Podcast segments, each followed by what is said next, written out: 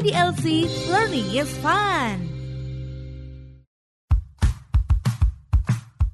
Halo good people, kita jumpa lagi di dalam podcast IDLC.id. Halo good people, jumpa lagi dengan saya Glenna dalam podcast IDLC.id.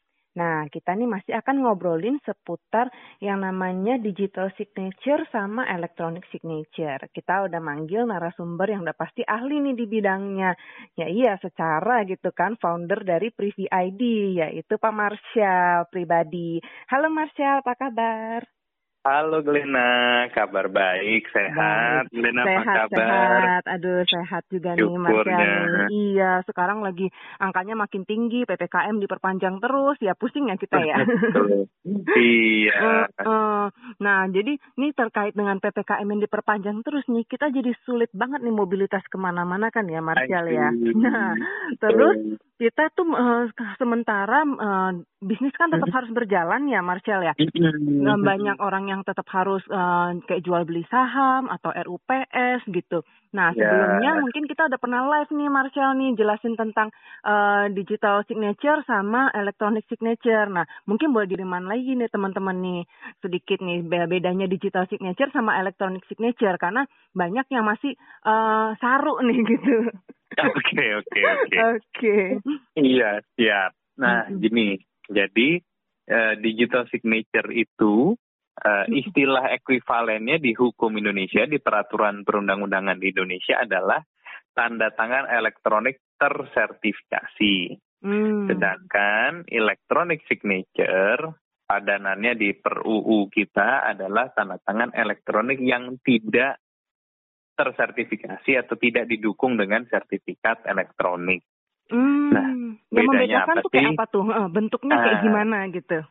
Iya, jadi pertama gini, kalau eh, digital signature alias TTE tersertifikasi tadi, itu setiap calon penanda tangan itu wajib harus terlebih dahulu identitasnya diverifikasi oleh penerbit sertifikat elektronik yang di Hmm. dalam per UU kita disebut dengan penyelenggara sertifikasi elektronik atau Hmm. PSRE disingkat PSRE. Bahasa Inggrisnya CA Certificate Authority. Nah, jadi CA ini atau PSRE ini pertama harus verifikasi identitas si penertangan misalnya Glena nih Mm-mm, mau daftar ke Privy ID mm-mm. itu wajib tuh eh, submit NIK nama tanggal lahir nah kemudian akan diminta selfie dengan liveness detection yang memastikan Mm-mm. bahwa ini benar-benar Glena yang sedang dalam kame eh, sedang di hadapan kamera nih ya Hmm, bukan orang ngambil ya, foto real Ya, harus time saat gitu itu ya. real time jadi Hmm, bukan orang ngambil foto Glena dari Facebook dari Google Hmm, kemudian iya, iya. dipepet depan kamera terus foto Mm-mm, gitu Jadi Kami punya teknologi dan, dan diwajibkan oleh Kementerian Kominfo untuk punya teknologi itu. Canggih kemudian, banget ya. Iya. Kemudian kami juga diwajibkan oleh eh, Menkominfo untuk punya eh, perjanjian kerjasama resmi dan koneksi host to host ke servernya Direktorat Jenderal Kependudukan dan Pencatatan Sipil Kementerian Dalam Negeri. Hmm, Nah. jadi pasti sinkron ya datanya kalau emang kita terdaftar di Dukcapil ya.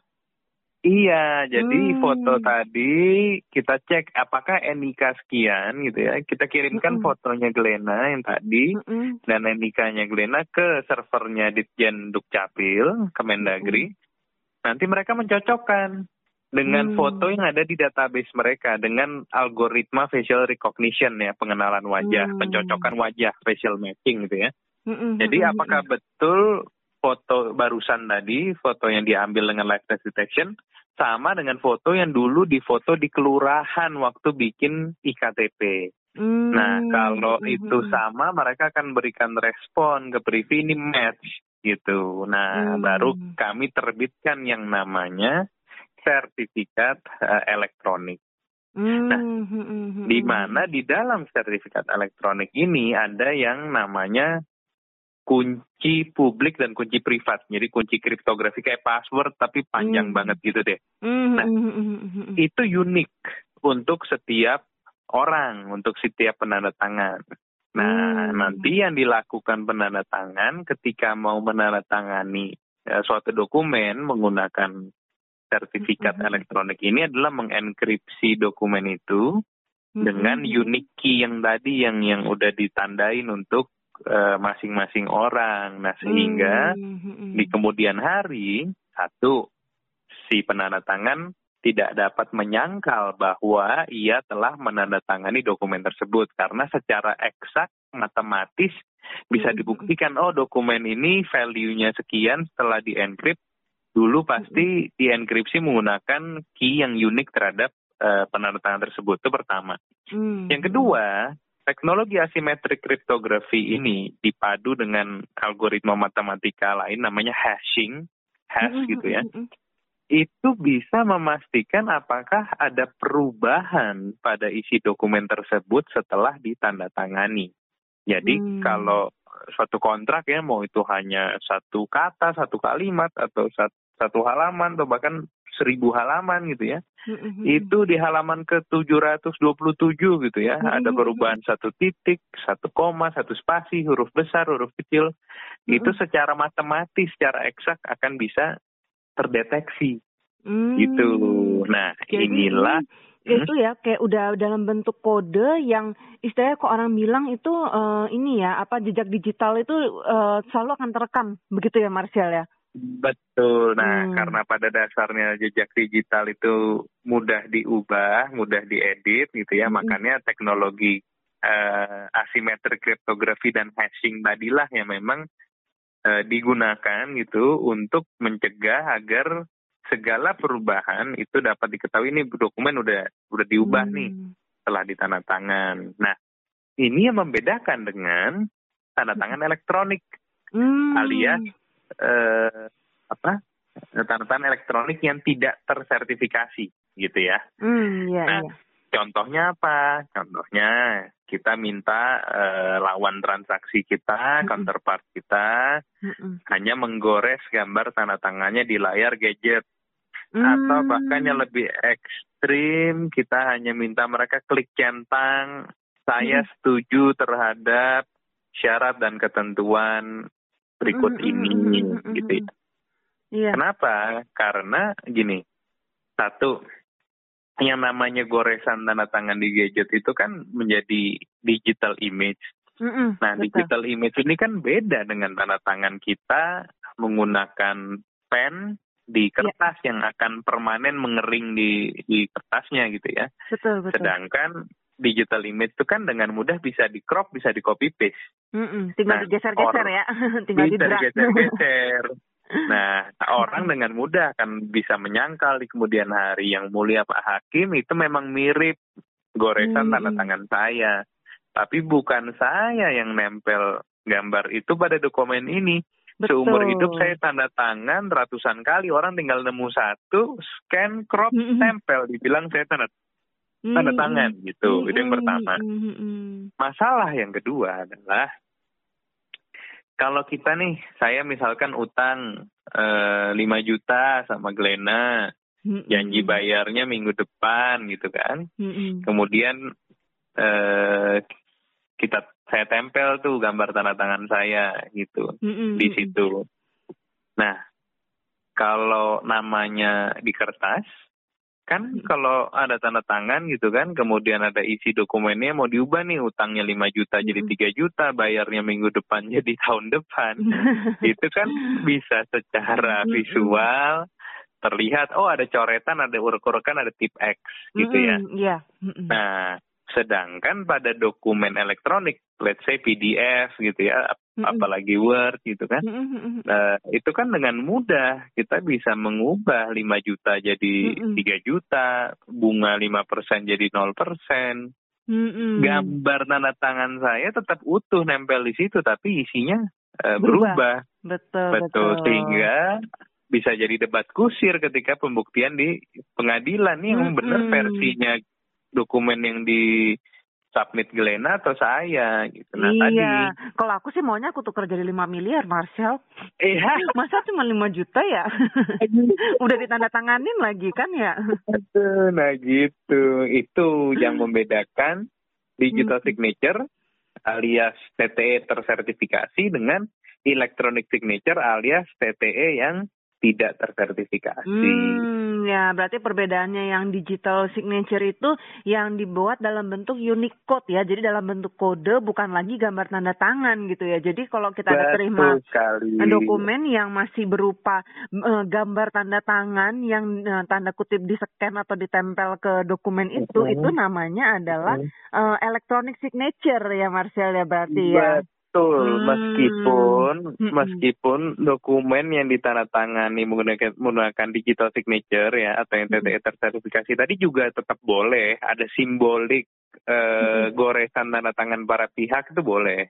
Hmm. Tetapi on top of that gitu ya, Mm-mm. di luar itu ada yang tadi eh, Unicode sertifikat itu ya. elektronik ya eh, dan Unicode masing-masing penanda tangan. Hmm. Nah, terus nih ini eh, pertanyaan aku yang selanjutnya adalah nih ya.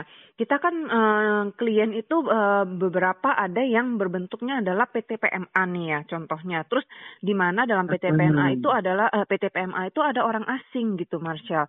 Nah, kemudian si orang Hmm. asing ini karena mungkin sekarang juga banyak PPKM yang terus akhirnya mengharuskan si warga negara itu kembali ke negara asalnya, istilahnya kayak dijemput sama negara gitu pulang kan. Nah, terus dia nggak bisa pulang lagi ke sini, terus dia sementara butuh tanda tangan dokumen.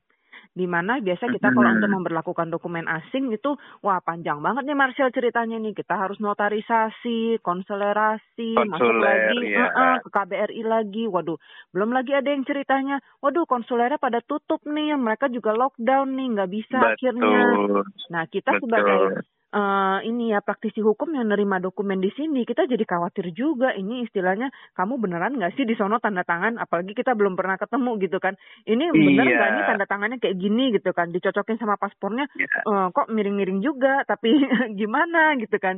Jadi akhirnya kita Betul. jadi harus gimana gitu kan eh, kalau untuk eh, WNA WNA seperti ini atau misalnya untuk WNI yang kadang-kadang kejebak mereka lagi jalan-jalan nengokin cucu gitu kan terus eh kejebak deh di sana gitu nggak bisa pulang lagi untuk tanda tangan gitu nah itu gimana tuh ya Oke. Marshall solusinya Baik. Nah, jadi gini, itu memang soal WNA tadi ini notarisnya nggak pernah ketemu nih, bener gak Mm-mm. dia tanda tangan di sana? Mm-mm. Di situlah fungsi CA tadi, Certificate Hmm. Authority, seperti di Indonesia ini Privy ID, ya kan bahasa Indonesia dari PSRI, penyelenggara sertifikat elektronik yaitu eh, perusahaan ya, pihak ya, third party yang memverifikasi identitas si penanda tangan itu, yang kemudian karena dia punya prosedur eh, tata cara kerja yang sudah di-approve oleh pemerintah masing-masing negara gitu ya memberikan dia izin beroperasi maka layak dipercaya oleh siapa pun termasuk notaris di negara lain. Oh Mm. kalau sudah ada sertifikat ini eh, dari negara A itu ya penyelenggara sertifikat elektronik di negara A yang menyatakan si X gitu warga negaranya adalah benar dia dan menandatangani suatu dokumen maka layak untuk dipercaya.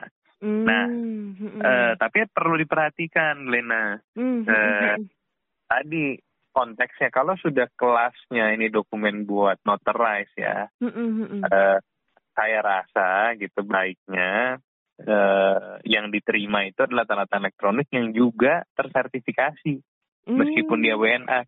Jadi Mm. contoh kayak DocuSign atau Sign Easy atau Hello Sign Iya. gitu ya. Mm. Mm. Itu contoh TTE yang tidak tersertifikasi. Mm. Buktinya Kalau- kalau kita daftar ke mereka, ke website mereka atau Mm-mm. download apps-nya, kan kita nggak diminta paspor atau social security Oh. number atau KTP atau SIM lah. Kita nggak di Oh. verify identitinya. Jadi cari ekuivalennya seperti Privy ya. Jadi CA, Certificate Authority di negara masing-masing gitu. Hmm, gitu. Nah, kalau untuk Privy ID nih bisa nggak ya untuk WNA? Nah, kalau untuk WNA eh, sebenarnya jangan gitu. Untuk Hmm. WNA yang tidak berada di Indonesia ya, yang tidak Mm-mm, punya mm-mm. kitas, Mm-mm. tidak punya KTP kan WNA penduduk bisa kan punya KTP itu Privy bisa verify Oh. gitu. Nah, tapi kalau WNA yang memang di luar negeri sana ya memang harusnya re- eh, notaris itu rely ya eh, mengandalkan Mm. CE di negara masing-masing yang berizin. Nah, contoh eh, misalkan di Amerika ya ada Global Sign gitu ya, ada Komodo. Mereka Hmm. mengeluarkan dokumen signing certificate, ada Digicert gitu ya. Hmm. Di mana kalau orangnya tersebut mau purchase sertifikat ini buat signing, identitas mereka akan diverifikasi dulu baru dikasih itu sertifikat. Sama lah kayak Hmm. privy di sini Hmm. gitu. Ya nanti kalau misalkan dia dari Eropa ya negara mana, kita notaris cek aja negara itu mengakui sertifikat authority siapa saja gitu. Nanti Hmm. tinggal bilang ke WNA itu, eh uh, please uh, obtain a digital certificate to sign this document from this certificate authorities which already recognized by your government gitu. Hmm, oke oke. Nah, jadi misalnya nih kalau dia ada di luar negeri, kita eh, apa dan WNA di sana, berarti kita tinggal ngecek sebagai notaris atau sebagai eh, ini eh, seringnya juga kan eh, lawyer gitu kan butuh dokumen yang juga internasional gitu ya, Marcel ya. Kita bisa Betul. search di Google gitu ya, langsung eh, cari di negara tersebut. eh, kuncinya adalah eh, pener eh, sertifikat eh, authorized CA, certificate. ya. Ah. Certificate authority-nya Oh. yang diakui di negara itu apa saja. Kayak tetangga kita, ya nggak usah negara maju ya, kayak ya tetangga-tangga kita gitu ya, negara Southeast Asia pun ada kok. CA-nya masing-masing, Malaysia Hmm. apa segala ada. Hmm, Gitu. hmm, hmm. Jadi kuncinya adalah yang eh, diterbitkan oleh CA ya da- tanda tangannya ya dokumen tanda tangani oleh eh, penyelenggara eh, sertifikasi yang terdaftar gitu ya. Elektronik. Iya, Hmm, betul, Oke betul. oke. Jadi kalau kita cuma terima dalam bentuk eh, yang eh, contohnya yang tidak terdaftar, misalnya kayak kadang-kadang kita sering terima, "Eh, bu bu kita yang eh, adanya cuma DocuSign, soalnya eh, orangnya tuh ada di eh, misalnya katakanlah ada di Eropa gitu. Nah jadi mereka tuh Hmm. nggak nggak bisa eh, bikin yang eh, privy seperti ini. Jadi terpaksa kita semua harus eh, bikin yang eh, ini deh, yang DocuSign di sana Nah, gitu. Nah. itu risikonya terlalu tinggi. Mungkin kalau seperti itu ditanya balik, e, DocuSign memverifikasi nggak identitas Anda? Atau Hmm. DocuSign hanya rely on your email address? Karena seperti itu setahu saya. Hmm. Kita daftar DocuSign nggak nggak ada tuh diminta paspor, nggak ada diminta eh, driving license dan sebagainya. Hmm, ya ya ya. Menarik juga ya. Nah, misalnya kalau counterpartnya nih ya, Marcel ya, ada di sana gitu, eh, ada se- sebuah surat yang harus ditandatangani dua pihak, satunya ada di eh, katakanlah di Eropa, yang satunya di Indonesia. Pemberi kuasa ada di Eropa, penerima kuasa ada di sini, atau misalnya dia penjualnya ada di sana, pembelinya ada di sini. Eh, ada ininya nggak ya, apa namanya kayak jembatannya nggak gitu ya, Marcel ya, di mana mereka nggak bisa pakai eh, ini ya kan pasti eh, penyelenggara yang ada di Indonesia pasti mereka nggak bisa. Sementara yang penyelenggara eh, yang yang orang di Indonesia eh, gimana tuh juga kita bisa pakai satu buah sebuah tan- eh, tanda tangan sebuah dokumen yang bisa berbarengan gitu kan secara eh, digital Hmm. signature gitu. Sebenarnya hampir semua negara konsepnya mu- mutual recognition sih untuk CA-nya Hmm. gitu. Kayak Kominfo kita juga lagi ngurus itu mutual recognition. Hmm. Jadi sebenarnya tadi WNI-nya ya pakai sertifikat dari CA di Indonesia yang memang punya kapasitas untuk memverifikasi identitas yang bersangkutan. Hmm. Nah sama WNA-nya yang di Eropa atau di Amerika tadi, Mhm. misalnya di Amerika ya pakai Global Sign atau Digiter tadi yang memang punya kapasitas untuk memverifikasi identitas warga negara Amerika tersebut. Hmm. Dan itu pasti saling recognize nggak ada masalah. Hmm. Asal oh. sama-sama eh, diakui oleh pemerintah negara masing-masing harusnya sudah layak dipercaya termasuk oleh notaris. Hmm, oke oke menarik banget. Waduh, terima kasih banget loh Marshall kasih jawaban ke kita kita ini. Soalnya kita banyak galau banget nih semua eh, klien tuh pada, aduh gimana nih Pak, Ibu, kita nggak bisa pulang. Iya. Eh, apa namanya Sama. konselerasinya nggak eh, ini nggak bisa Pasti. juga tutup. Sama satu gitu kan. lagi, nah soal konsuler ini menarik. Gini, Mm-mm. kalau tadi kan kasus WNA ya. Ya. mm-mm. Nah, kalau kasus eh, WNI, Mm-mm. Kemudian WNI ini ya sedang berada di luar negeri lah, terus Mm-mm. terjebak gitu ya, eh, mm-mm. pandemi ini ppkm di sana. Mm-mm. Itu sebenarnya lebih simpel lagi. Hmm. Eh, karena gini, kan eh, kapan sih kita perlu konsolidasi dokumen gitu ya? Mm-mm. Ketika dokumen itu dibuat di luar wilayah Indonesia, ya kan? betul, betul, Untuk kemudian mau dipergunakan di wilayah Indonesia. betul, betul. Nah, Dalam konteks eh, tanda tangan digital eh, menggunakan Privy ID, Mm-mm. itu kebetulan memang yang kami anut dari hari pertama gitu ya, sampai hari ini Mm-mm. adalah server side signing. Jadi Mm. eh, penandatanganan bahasa sorry agak teknis sedikit ya. Jadi Ya. ketika dokumen tersebut ya misalnya perjanjian atau surat kuasa itu eh, dienkripsi Mm-mm. ya ditandatangan dienkripsi dengan private key si Mm-mm. penanda tangan dan ditempel dengan sertifikat elektroniknya si penanda tangan itu Mm-mm. terjadi di server which is dalam konteks ini servernya Privy ID dan server Privy ID berada di wilayah negara kesatuan Republik Indonesia Oh, gitu jadi Sehingga- secara teknisnya dia tanda tangan di Indonesia gitu ya? betul jadi yang dia lakukan dari web atau dari aplikasi Privy ID ketika dia di Singapura, dia di Malaysia atau dia dia, dia Amerika gitu ya. Itu Mm-mm. hanya memberikan otorisasi, memberikan otorisasi lewat aplikasi Privy Mm-mm. supaya private key-nya tadi bi- bisa dipergunakan untuk mengenkripsi dokumen yang ditandatangan. Nah, tetapi itu terjadi di data center Privy di dalam wilayah Indonesia. Jadi se- sebenarnya Hmm. eh, keperluan konsuler itu kalau untuk WNI yang sedang luar Mm-mm. negeri eh, menjadi tidak tidak tidak perlu sih gitu Hmm. karena dokumennya dibuatnya di dalam wilayah Indonesia. Iya iya benar-benar benar. Jadi kita sebenarnya kan kalau orang yang di Indonesia dia perlunya tanda tangan di depan notaris kan supaya notaris yakin nih bahwa orang ini yang tanda tangan. Dengan adanya digital signature ini otomatis berarti eh, udah ada pihak yang mengesahkan bahwa betul orang ini melakukan tanda tangan terhadap dokumen ini. Begitu kan ya? Karena pada Iya, prinsipnya sebetulnya Betul. yang diperlukan adalah ada orang yang menjamin betul orang ini menandatangani dokumen ini kan begitu ya Marcel ya? Betul. Jadi meskipun eh, yang bersangkutan berada di luar Indonesia, asal yang bersangkutan Hmm. punya KTP, punya NIK,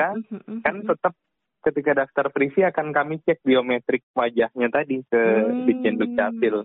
Mm, mm, Gitu. mm, mm, mm. Waduh, waduh, menarik banget. Ini kita eh, men- menjawab permasalahan hidup eh, ini kalayak ramai nih Marshall nih. Aduh, siap, siap dengan Waduh. senang hati. waduh, waduh, thank you berat banget nih udah sharing-sharing Sama-sama, ininya ya pengalaman eh, sama sharing-sharing tips and trick buat kita. Justru sayang thank you nih udah diundang, bisa sharing. Waduh, waduh, ini thank you banget loh nih. eh, Marshall nih sibuk banget udah nyediain waktu buat kita. Aku ini banget loh seneng banget ngobrol sama Marshall tiap hari. Aduh, Pasti seru banget. senang hati. Siap, siap. Oke oke, thank you thank you banget. Nanti mungkin kita Oke. kalau buat teman-teman yang eh, butuh pertanyaan lagi, nanti kita boleh nih eh, Marcel ngadain live atau kita eh, ini lagi yang ngadain boleh. webinar ya Marcel ya nanti ya. Boleh. Mm-mm. Siap. Oke sip. Thank you, Thank you Glenna. Marcel buat waktunya. Sampai jumpa good Iya. people. Ya sampai jumpa lagi Sampai dalam topik-topik menarik lainnya. Oke. Bye bye. Thank you. Thank you.